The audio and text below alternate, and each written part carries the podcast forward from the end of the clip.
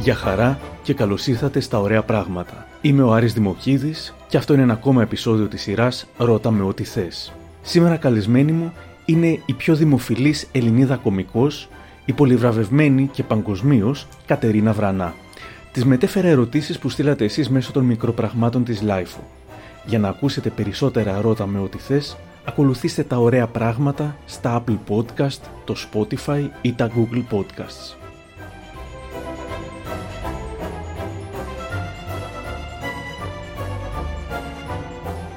Γεια σου Κατερίνα και καλώς ήρθες στο «Ρώτα με ό,τι θες». Γεια σου Άρη, τι κάνεις, πώς είσαι; Εδώ έχω μαζέψει όλες τις ερωτήσεις των αναγνωστών αλλά και την ερώτηση του Γιώργου Καπουτζίδη που ήταν ο προηγούμενος καλεσμένος μας και ο οποίος έδωσε τη σκητάλη σε σένα γιατί σε επέλεξε να είσαι η επόμενη καλεσμένη μου. Ναι, οπότε, οπότε είσαι έτοιμη να σε ρωτήσουμε ό,τι θέλουμε. Ναι, βέβαια, με το παραπάνω. Και ξεκινάμε με την ερώτηση της Φανής, η οποία δεν είμαι σίγουρος, έχω την εντύπωση ότι μπορεί να είναι και λίγο passive aggressive. Λέει, νομίζεις πως είσαι αστεία; ναι, είναι λίγο passive aggressive. Ε, εγώ ναι, νομίζω ότι είμαι αστεία. Εγώ κάνω τον αυτό μου να γελάει πάρα πολύ τώρα και νομίζω ότι και αρκετός άλλος κόσμος νομίζω ότι είμαι αστεία. Οπότε εντάξει, όχι όλοι, ούτε περιμένω να με βρουν όλοι αστεία, γιατί το χιούμορ είναι φοβερά υποκειμενικό. Λέει η Σύση, το υπέροχο χιούμορ που έχεις, να οπότε υπάρχει και η Σύση που είναι η φυσική προέκταση του εαυτού σου, έτσι γεννήθηκες και έτσι είσαι ή είναι η άμυνά σου στον κόσμο αυτό που μας περιβάλλει; Ξεκινάει καλά η ερώτηση και ξαφνικά γίνεται πολύ βαριά. Ε, νομίζω ότι είναι φυσικό μέρος του χαρακτήρα μου επειδή έτσι με μεγάλωσαν οι γονείς μου. Έχουν όλη μου οικογένεια έχει φοβερό χιούμορ και από πολύ μικρά παιδιά όλες οι, οι εμπειρίες μας και όλα μας τα δηλαδή τηλεοράσεις, μουσική και αυτά ήταν όλα πολύ χιουμοριστικά οι γονείς μας βλέπουν πάρα πολύ κομμάτια και ελληνική και ξένοι, ε, οπότε ε, έχουμε μεγαλώσει έτσι και νομίζω είναι φυσικό μέρος του χαρακτήρα. Η Έλλη Τσιγαρίδα αναρωτιέται, υπήρξε στιγμή στη ζωή σου που τα έφερε όλα τούμπα και άλλαξες καθοριστικά; Κάτι μου περνάει το μυαλό.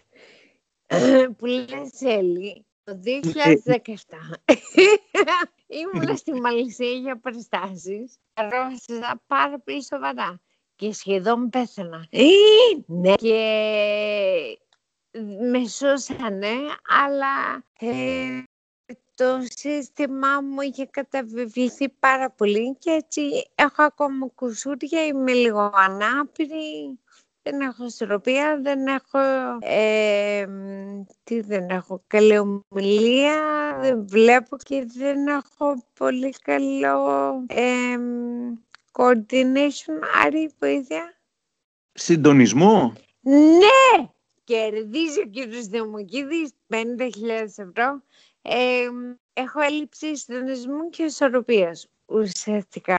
Και έτσι είμαι λίγο σαν μαξίδιο Λίγο δεν βλέπω καλά, λίγο ταΐζω το ρουθούνι μου αντί το στόμα μου. Ε, και που λες, μου έχει αλλάξει πάρα πολύ η καθημερινή μου ζωή. Η επαγγελματική μου ζωή όχι τόσο. Οπότε ήρθαν λίγο λατούμπα, αλλά τα πολύ βασικά δεν έχουν αλλάξει. Τα πολύ βασικά, δηλαδή Μπορώ να τρώω ό,τι θέλω, μπορώ να βλέπω όσο κόσμο θέλω, όχι με στην καραντίνα προφανώς. Επαρθεστάσεις κάνω, αυτά. Η έλλειψη συγχρονισμού και όλα τα υπόλοιπα και στην όραση που είπες, υπάρχει προοπτική να βελτιωθούν. Ε, κανείς δεν ξέρει, γιατί είναι πολύ περίεργος συνδυασμός πραγμάτων αυτό που έπαθα νομίζουν ότι θα βελτιωθεί, δεν ξέρουν πόσο. Επειδή είναι πολλά τα στραβά, κατάλαβες. Και η ναι. ομιλία πάει πολύ καλύτερα. έχω πάρα πολλά πολύ μικρά προβλήματα. Δεν έχω ένα μεγάλο. Οι μου δουλεύουν, τα νεύρα δουλεύουν, αλλά είναι λίγο ισορροπία, λίγο συντονισμός, λίγο τότε βλέπω καλά. Είναι όλα λίγο.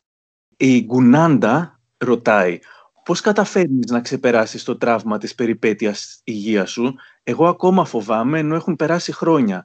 Πώς βρήκες τη δύναμη να το βάλεις πίσω σου, έστω σε ένα βαθμό; Λοιπόν, πρώτον να πω Γκουνάντα, πολύ ωραίο όνομα.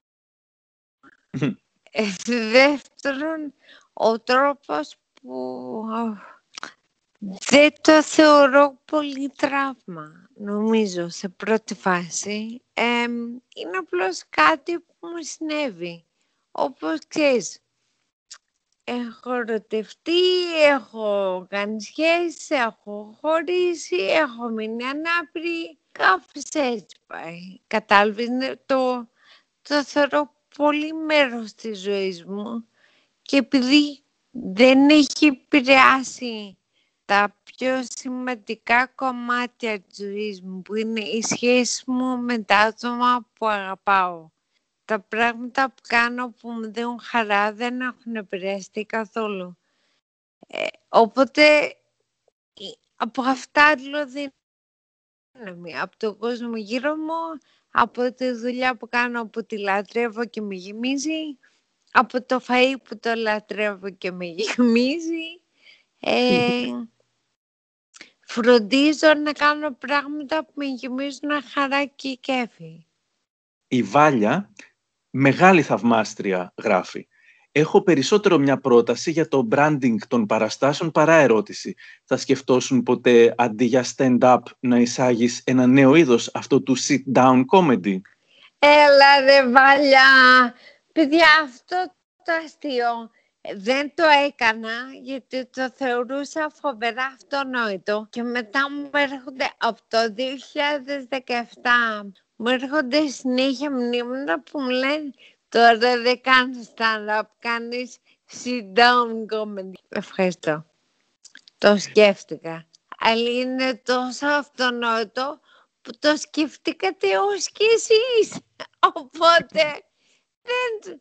Ευχαριστώ Βάλια επειδή πιστεύω η ποιότητα της κομμωδίας δεν επηρεάζεται από το αν κάθομαι ή είμαι όρθια, λέω να μην τραβήξω προσοχή στη σωματική στάση που έχω υιοθετώ όταν κάνω κομμωδία και αν κάνω rebranding θα το ονομάσω γαμάτο comedy.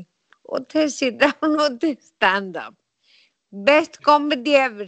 Hairy comedy. Τριχωτή κομμαδία. Κάτι τέτοιο. Η Μαρία Σαμπάνη ρωτάει, σταμάτησαν να σε κυνηγάνε τα τρυπάνια, γιατί τώρα κυνηγάνε εμένα. Μαρία, μόλις τελειώσει η καραντίνα, θα χτίσω και εκκλησία. Θα συναντιόμαστε μία φορά τη βδομάδα και θα καίμε τρυπάνια. Η απάντηση είναι όχι. Δεν έχουν σταματήσει να με κυνηγάνε. Όπως έχετε προσέξει όλοι, μέσα στην καραντίνα ο κόσμος δεν έχει να κάνει και ανακαινίζει το σπίτι. Φτιάχνει την τουλάπα που έτριζε, την πόρτα που δεν ήταν καλά βαλμένη, τα καρφάκια που... Τρυπάνι ούμπερ με έχει γαμίσει το τρυπάνι. Δεν έχει σταματήσει να με κυνηγάει με καταδιώκει. Άρη, δεν καταλαβαίνεις. Όπου πάω έχει τρυπάνια. Παιδιά, πήγα Ελβετία, με καλέσαν, τώρα με καλούν αντί για να κάνω stand-up, με καλούν σε νοσοκομεία να με εξετάσουν, είναι ένα άλλο είδος celebrity.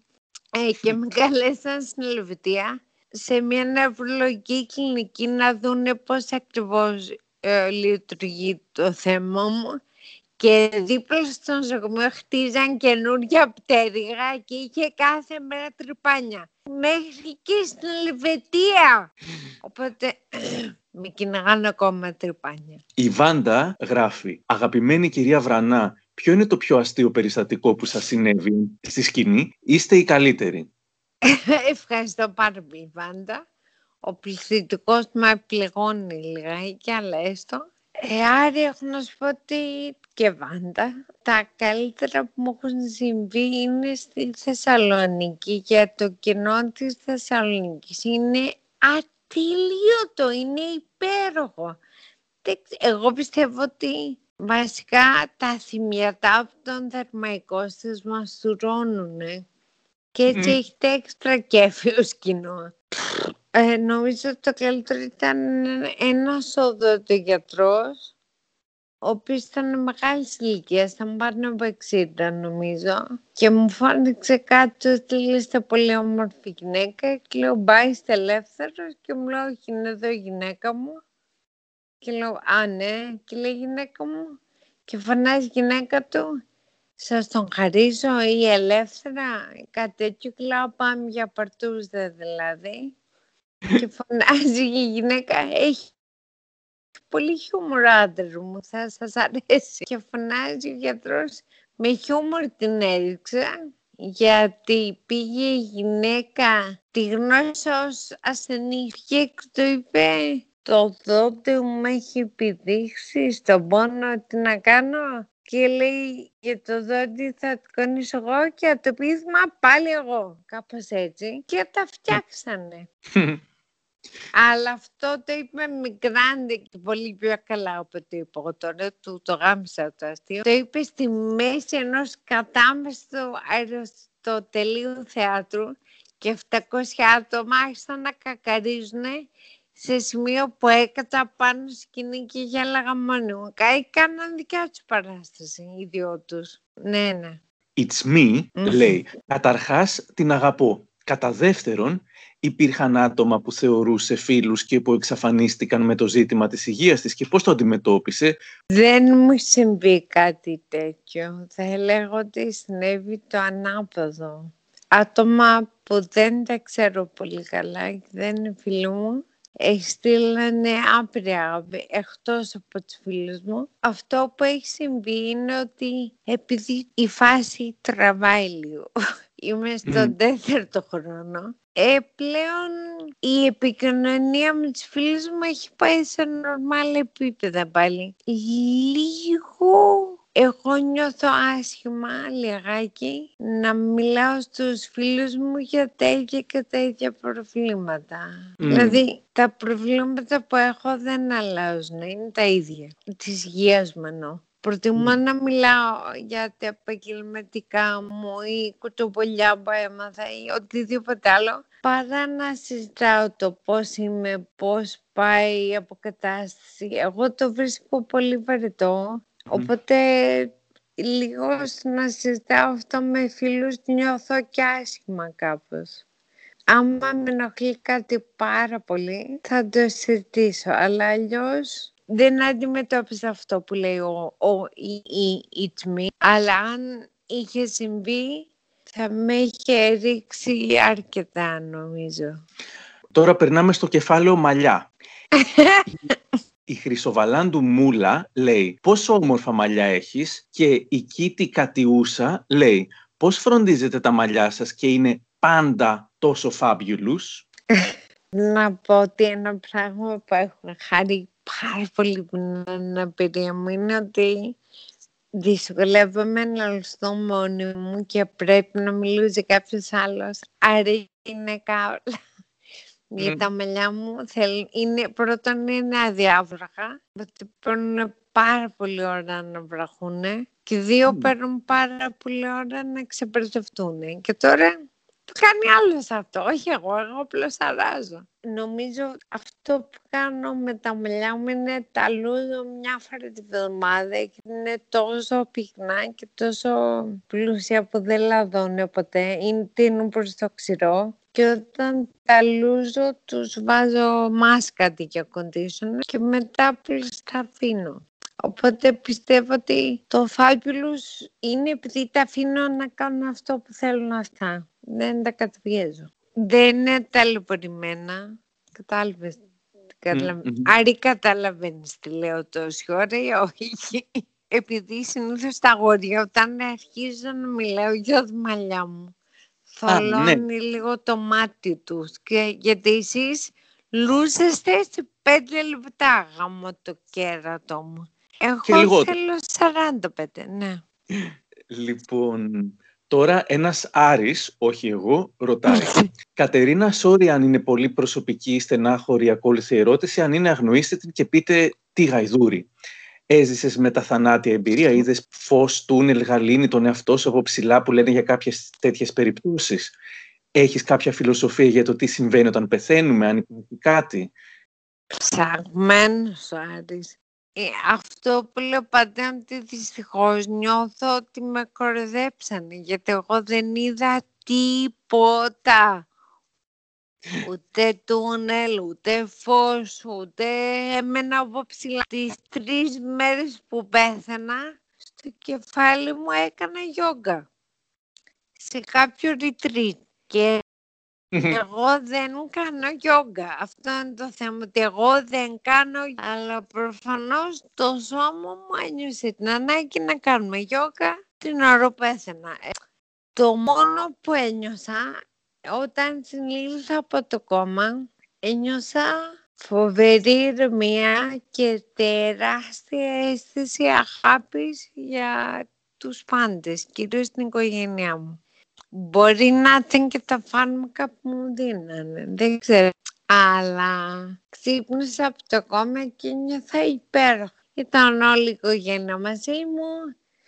Ε, το μόνο ήταν ότι δεν μπορούσα να μιλήσω. Αλλά αυτό έκανε τους γονείς μου πολύ χαρούμενους. Οπότε όλοι ήμασταν πολύ χαρούμενοι. Και δεν ξέρω τι γίνεται όταν πεθαίνεις sorry άλλη ότι είναι σε πάλι ένα με αυτό το οποίο ήρθες. Ό,τι θεωρείς εσύ ότι είναι αυτό. Mm-hmm. Σύμπαν, φύση, whatever. Δηλαδή και ε, εγώ αυτό που ένιωσα πάρα πολύ έντονα ήταν την αγάπη. Πελώρες mm. αίσθημα αγάπης και γούτσου γούτσου. Σαν σε τυλίγουν σε μια πελώρια χνουδωτή μαλακιά κουβέρτα μπροστά σε τζάκι και συγχρόνως να σε αγκαλιάζουν οι πέντε αγαπημένους άνθρωποι. Κάπως έτσι. Πολύ ζεστασιά και πάρα πολύ αγάπη. Μόνο αυτό. Η Ανέτα ρωτάει, στις συνεντεύξεις έχεις το άγχος να βγαίνεις αστεία; Νιώθεις ότι σε κάθε απάντηση θα πρέπει να πεις κάτι χιουμοριστικό; Όχι. Όχι, γιατί μερικές ερωτήσεις όπως το Άρη είναι σοβαρές ερωτήσεις. Ναι, όχι, δεν νιώθω πίεση είναι μαστία. Γενικά δεν νιώθω πίεση είναι μαστία. Πώς ήσουν μικρή, τι συμβουλή θα έδινες στο νεότερο εαυτό σου, ρωτάει η Έλλη. Ξεκάθαρα ήμουν αξιολάτρευτη. Ε, στον εαυτό μου του 15 θα έλεγα κάνε κολονοσκόπηση, ζω όρθιο. Αυτή είναι η συμβουλή μου.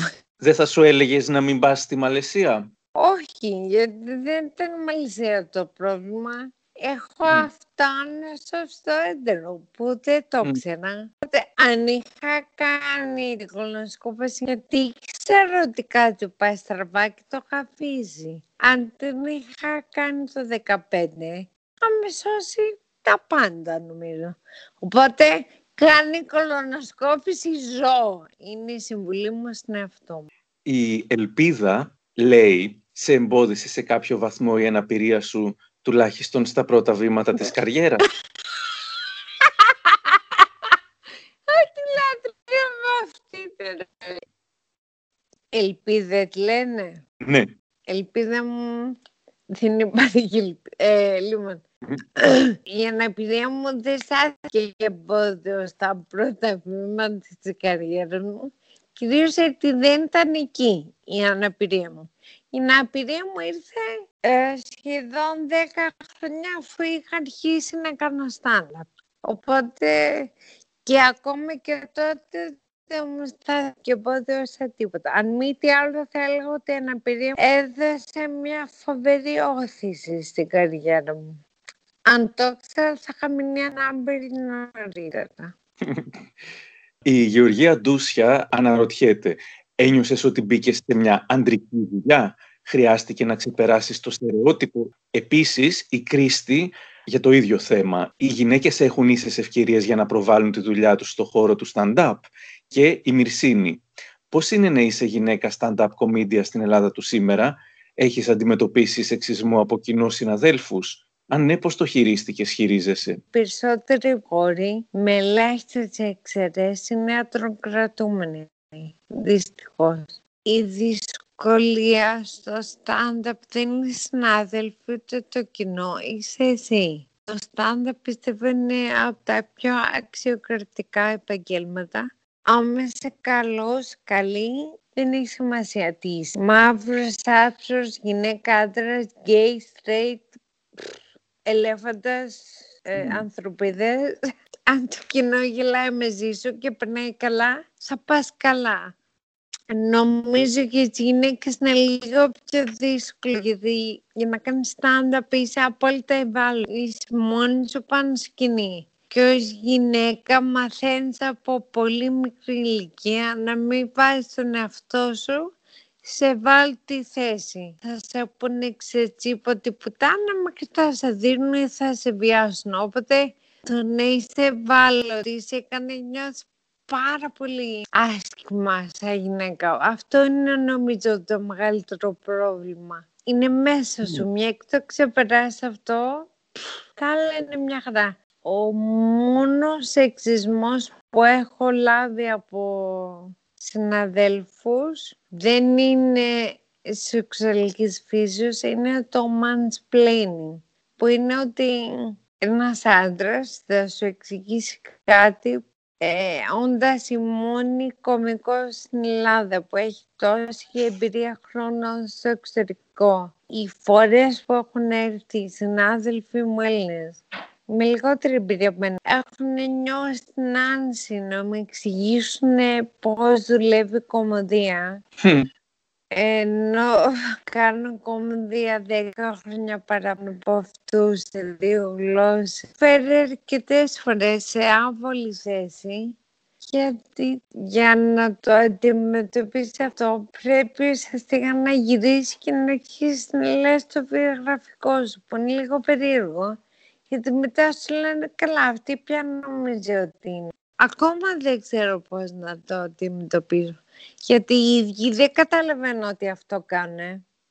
Οι ίδιοι το κάνουν μόλι του στην καλοσύνη. Και είναι φίλοι μου, οι οποίοι θα κάτσουν και θα μου εξηγήσουν τι ακριβώς πρέπει να κάνω στο stand-up για να βγαίνει καλύτερα ως γυναίκα το αστείο μου. Θα μου το πούνε άντρες. Αλλά ναι, μόνο αυτό. Τίποτα άλλο.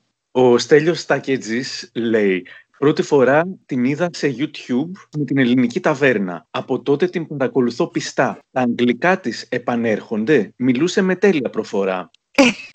Ναι, τα αγγλικά μου είναι σαν τα ελληνικά. Μιλάω αργά και δεν προφέρω πολύ καλά ή πολύ καθαρά μερικές λέξεις. Στα ελληνικά το πρόβλημά μου είναι τα σύμφωνα, όπως το να πω τη λέξη σύγχρονο η αγχρώμο μου γαμιέται τη μάνα. Τα αγγλικά είναι τα τέλειωτα φωνήτα τους. Oh, wow! Κατάλαβες που λες, είναι μόνο φωνήτα και mm. το στόμα σου πρέπει να κάνει όλα τα σχήματα. Αλλά και τα δύο επανερώτε. Ευχαριστώ πάρα πολύ. Ο Νίκος Μανδύλας ρωτάει, έχει όρια το χιούμορ μέσα από το stand-up comedy, έχεις νιώσει κάποια υπερβολή στα όρια προσβολής σε κάποιο αστείο σου; Ο εγώ ρωτάει, πόσο δυσκολεύει η πολιτική ορθότητα τη δουλειά σας και ο λογαριασμός του Instagram... Ωρε φίλε! Συγγνώμη, ναι. Και ο λογαριασμός του Instagram σκέψεις και απόψεις ε, ρωτάει, η υπερευαισθησία της κοινωνίας κάνει τους πολίτες και τους κομικούς να αυτολογοκρίνονται. Πω, αυτή είναι και τεράστια συζήτηση και πολύ μικρή συγχρόνως. Ε, η πολιτική ορθότητα υπάρχει επειδή προσβάλαμε κόσμο χωρίς καμία ενοχή, χωρίς κανένα θέμα, άμα σε ένα αστείο περιγράφεις έναν άνθρωπο που είναι μαύρος ως αράπης είναι εγώ θα σταματήσω να βρίσκω οτιδήποτε λέει σε αυτό το αστείο χιουμοριστικό. Άμα κάνεις αστείο το οποίο έχει ως στόχο του το πιο αδύναμο κομμάτι της εξίσωσης, δεν υπάρχει λόγος να το κάνεις. Δηλαδή, ένας που κορεδεύει, γελιοποιεί κάποιον λόγω αναπηρίας, λόγω σεξουαλικής προτίμησης, λόγω χρωμοδέρματος, λόγω θρησκευτική πίστης είναι προσβλητικό προς αυτόν τον άνθρωπο. Γιατί να το κάνει; Δηλαδή, μη πιέσει τον άνθρωπο. Μπορείς να κάνεις πλάκα με τις αντιδράσεις στην απειρία, με το πόσο ευαίσθητη είναι κάποιοι όταν είναι ανάπηρος, αυτό αποκαλείται ανάπηρο. Μπορώ να σου πω πάρα πολλά αστεία. Mm. Και κάποιο λόγο δεν άρεσε στον κόσμο η λέξη ανάπηρος μου έχει πει πάρα πολλοί κόσμος μη λες τον εαυτό σου ανάπηρο. Ωραία. Και τι να πω τον εαυτό μου. Ε, γυναίκα που δεν περπατάει πολύ καλά, δεν μιλάει πολύ καλά. Ανάπηρη.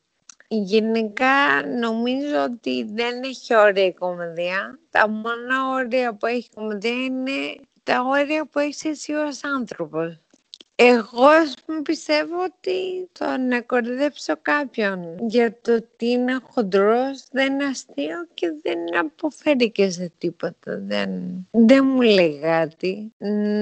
Να κάνω ένα αστείο με το πόση ζάχαρη βάζουν μέσα σε όλους τους τα φαγητά Αμερικάνοι γιατί έχει να κάνει με τη βιομηχανία ζάχαρης Αμερική. Και εκεί το αστείο παίρνει άλλη διάσταση, Πάμε τώρα στην ερώτηση της Τζέο Κυριακού. Κατερίνα, είσαι ευτυχισμένη; Ε, νομίζω ναι.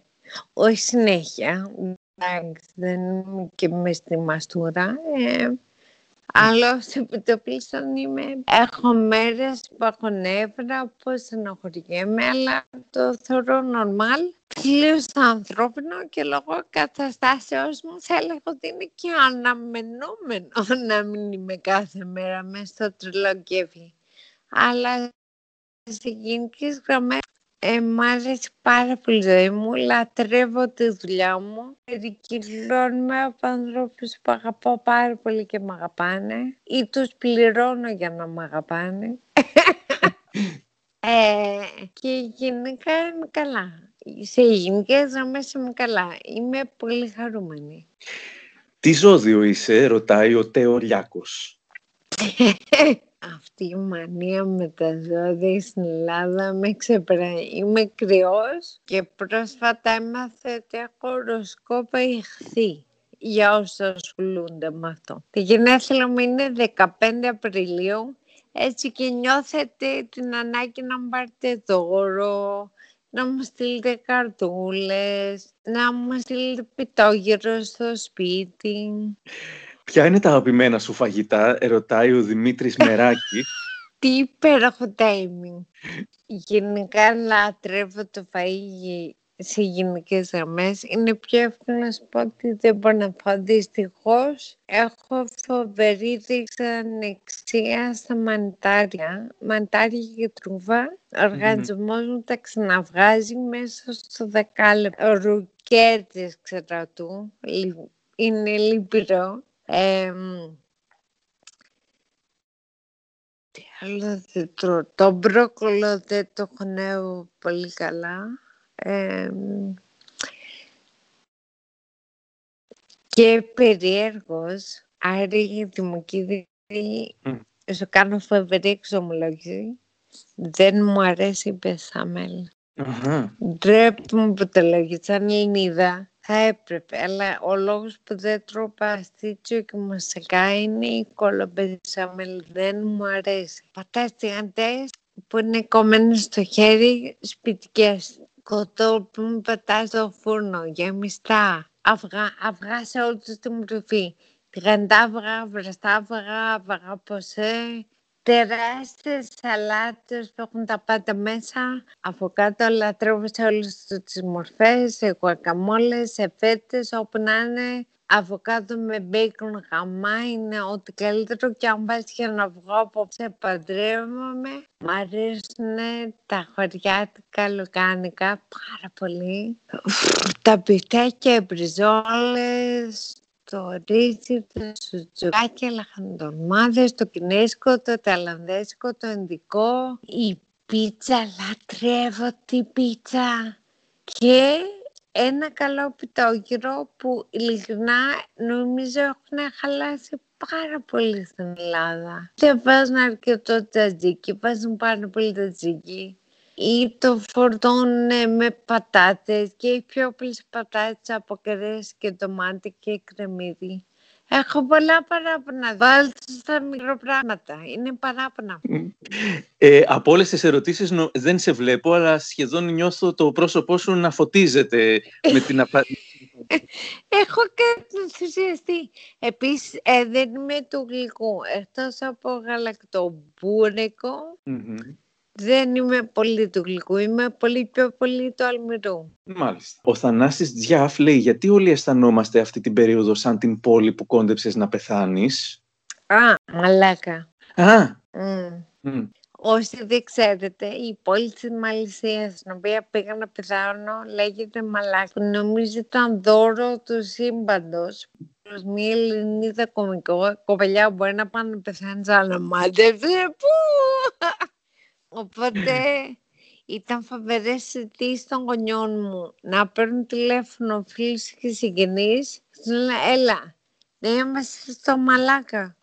Όχι, δεν σε είπα Μαλάκα, είμαστε στο Μαλάκα. Η συζήτηση αυτή γινόταν καθημερινά για τους δύο μήνες που ήμουν συνδετική. Ε, οπότε αυτή την εποχή όλοι νιώθουμε νομίζω λίγο μαλάκες γιατί κορονοϊός, καραντίνα, lockdown, μιζέρια.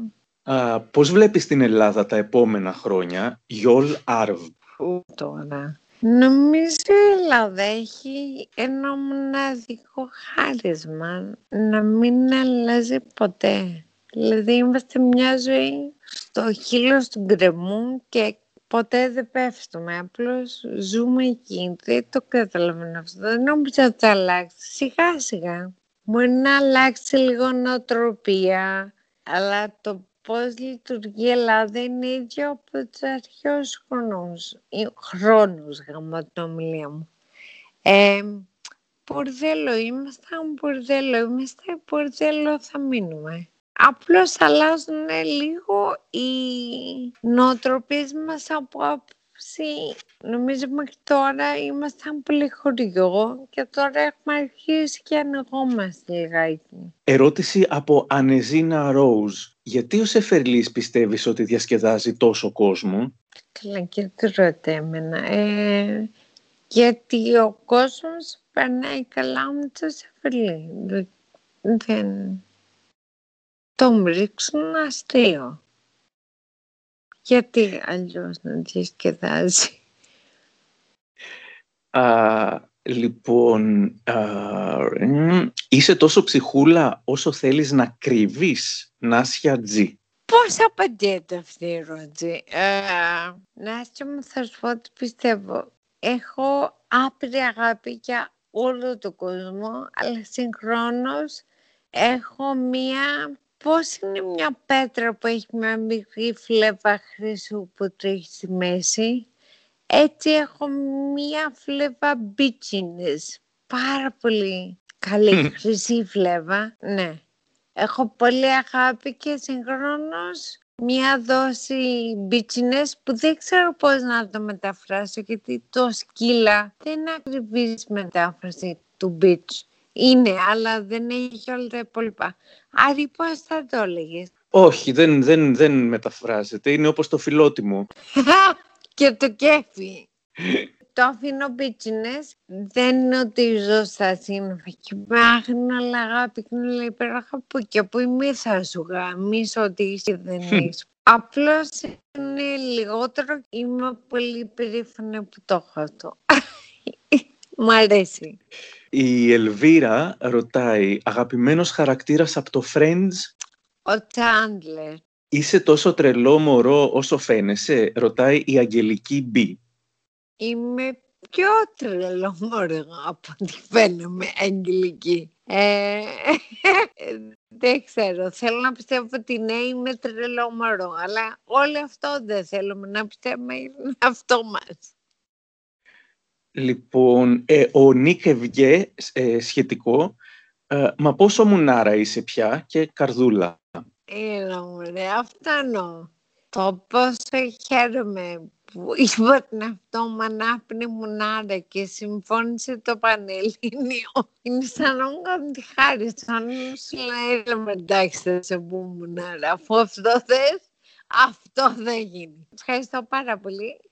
Πώς μουνάρα είμαι, είμαι πάρα πολύ μουνάρα και τρελό μωρό.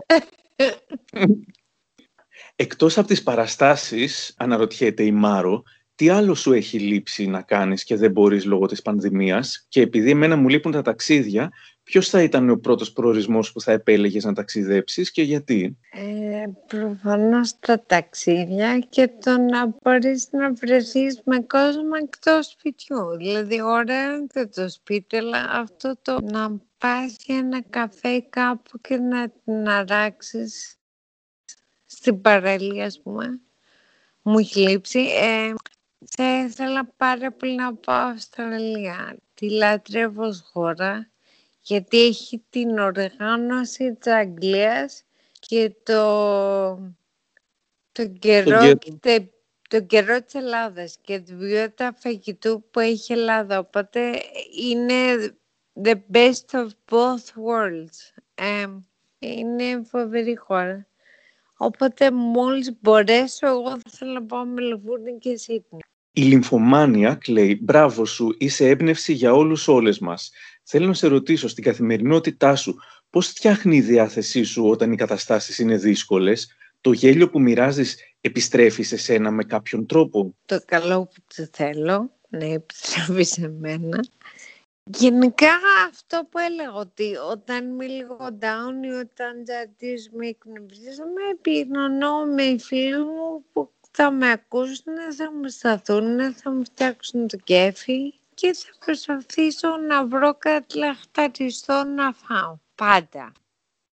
Λέει ο Χρήστος Κάπα. Θα ήθελα να μάθω τους αγαπημένους τους σύγχρονους comedians. Α, ναι. Λοιπόν, μεγάλη επιρροή σε μένα έχει ο Eddie Izzard που τώρα θέλει να λέγεται η Edizard, που είναι πολύ μπερδευτικό, ε, η Monty Python και το Muppet Ήταν, θα έλεγα αυτοί οι τρεις και δεν, οι δύο δεν είναι stand-up. Είναι οι μεγαλύτερες μου κομικές επιρροές και πράγματα που με κάνουν κιλά ακόμα και σήμερα. Η Μαρία Μπάμφορτ που είναι μια Αμερικάνα σουρεάλ που τη λατρεύω και η Χάνα Γκάτσπι που είναι μια Αυστραλέζα. Wanda Sykes έχει ένα εκπληκτικό κομμάτι για το τι ωραίο που θα ήταν να μπορούσε το ίδιο να είναι απόσπομο και να το αφήνει σπίτι. Δεν θα σε βίαζε κανείς. Και γνώμη για τον Σάιμον Άμστελ. Ο Σάιμον Άμστελ ξεκίνησε ως teenager παρουσιαστής pop προγραμμάτων στην Αγγλία και σιγά σιγά ήταν κάνει stand-up. Είναι, συνδυάζει ένα φοβερό, είναι γκέι Εβραίος Λονδρέζος, πολύ έξυπνος και καταφέρνει και παίρνει, μπορεί και σοβαρά συζητάει πολύ σοβαρά θέματα με υπέροχα σαχλό τρόπο. Ξέρεις, τα μικραίνει στο καθημερινό με τρόπο πολύ σαχλό που μου αρέσει πάρα πολύ. Έχω να τον δω πάρα πολύ καιρό η αλήθεια. Έχω να τον δω από το 12, το 13. Ε, μου αρέσεις πολύ Κατερίνα, λέει πάλι ο Άρης. Βρίσκω πολύ αστείε στις παραστάσεις σου, παρότι με τους Έλληνες stand-up comedians πάντα ένιωθα κάπως αμηχανία. Ήθελα να ρωτήσω ποια είναι η γνώμη σου για τον Λιούι C.K. Τον λάτρευα για πολλά χρόνια και πρόπερση σοκαρίστηκα όταν έμαθα ότι ήταν τέτοιο καθήκη. Ήθελα να σε ρωτήσω αν πιστεύεις ότι η προσωπική ζωή του καλλιτέχνη πρέπει να επηρεάζει την άποψη που έχουμε για το έργο του. Εσένα σε επηρεάζει; Ε, μου άρεσε ο Λιούι C.K. Έχει μερικά από τα αγαπημένα μου κομμάτια για μικρά παιδιά και για το όταν μια γυναίκα βγαίνει ραντεβού με έναν άντρα.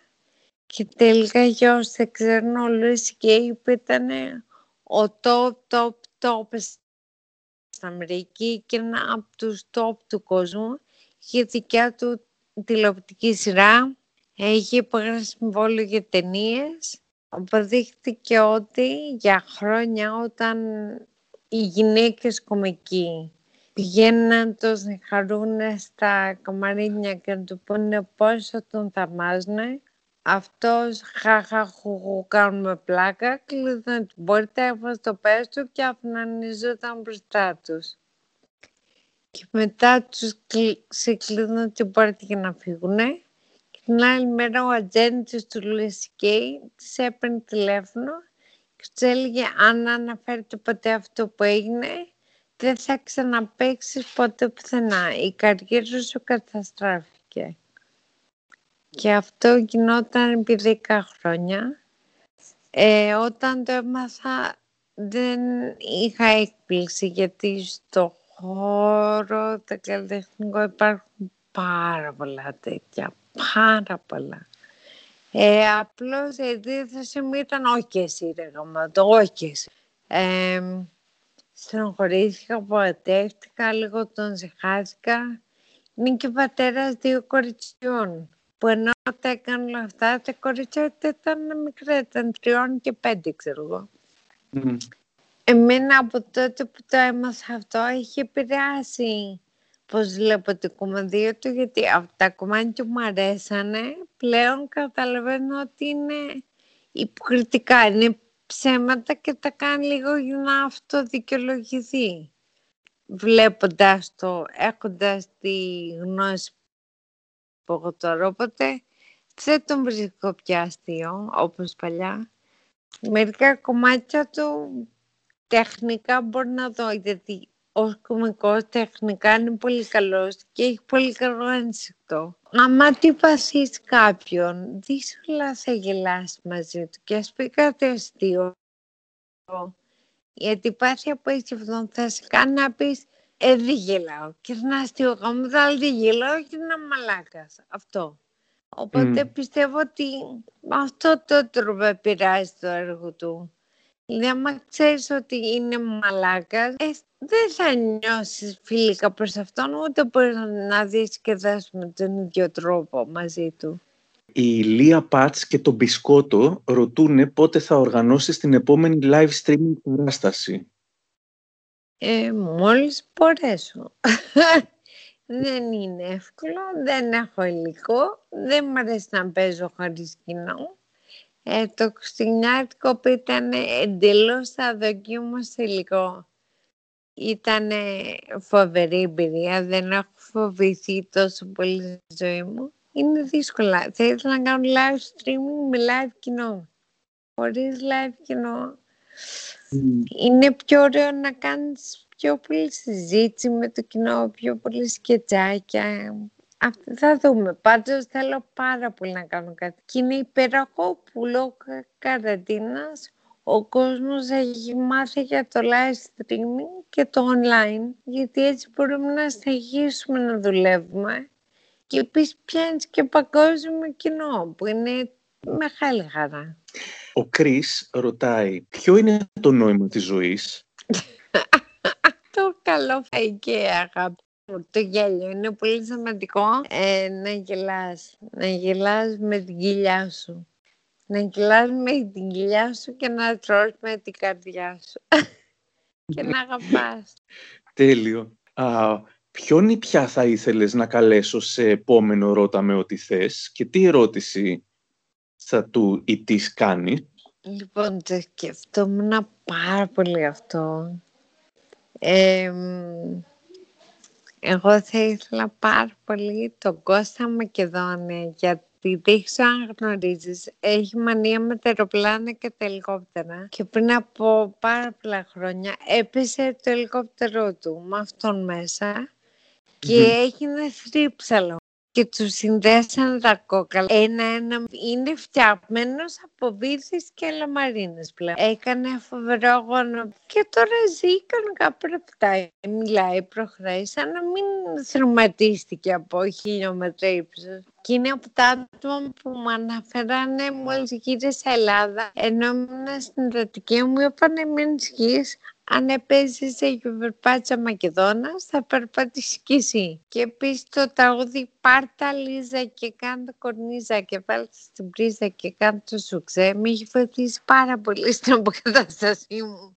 Τι ήταν πιο σημαντικό για αυτό να ξαναβρει κινητικότητά του ή τη φωνή του, αν είχε να επιλέξει μεταξύ των δύο; Θα προτιμούσε να μπορεί να τραγουδάει αλλά να είναι σαν μαξίδιο ή να περαπτάει, αλλά να μην μπορεί να ξανατραγουδήσει.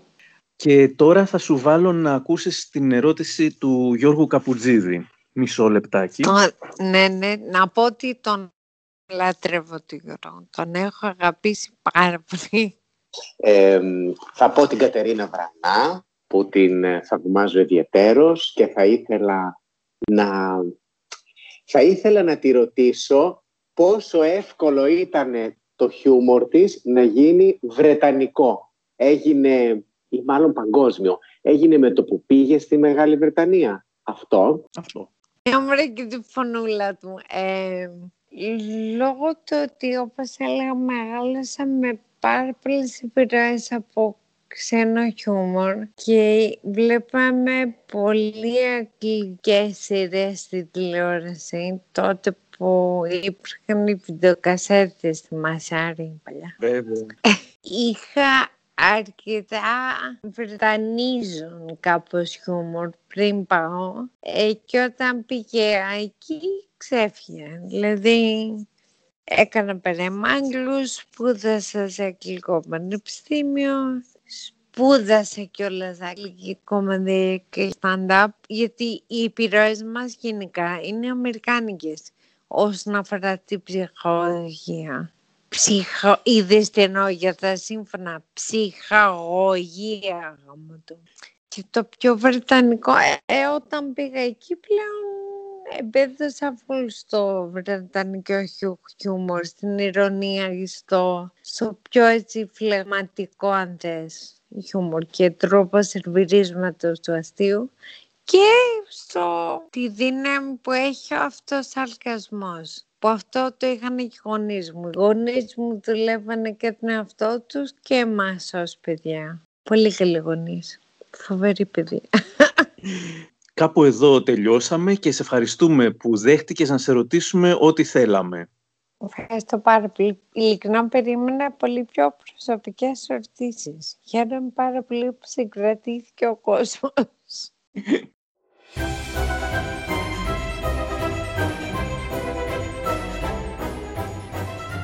Για να στείλετε κι εσείς ερωτήσεις για τους επόμενους καλεσμένους μας, ακολουθήστε τα μικροπράγματα της LiFO και για να ακούσετε περισσότερα «Ρώτα με ό,τι θες», ακολουθήστε τα ωραία πράγματα στα Apple Podcast, το Spotify ή τα Google Podcasts.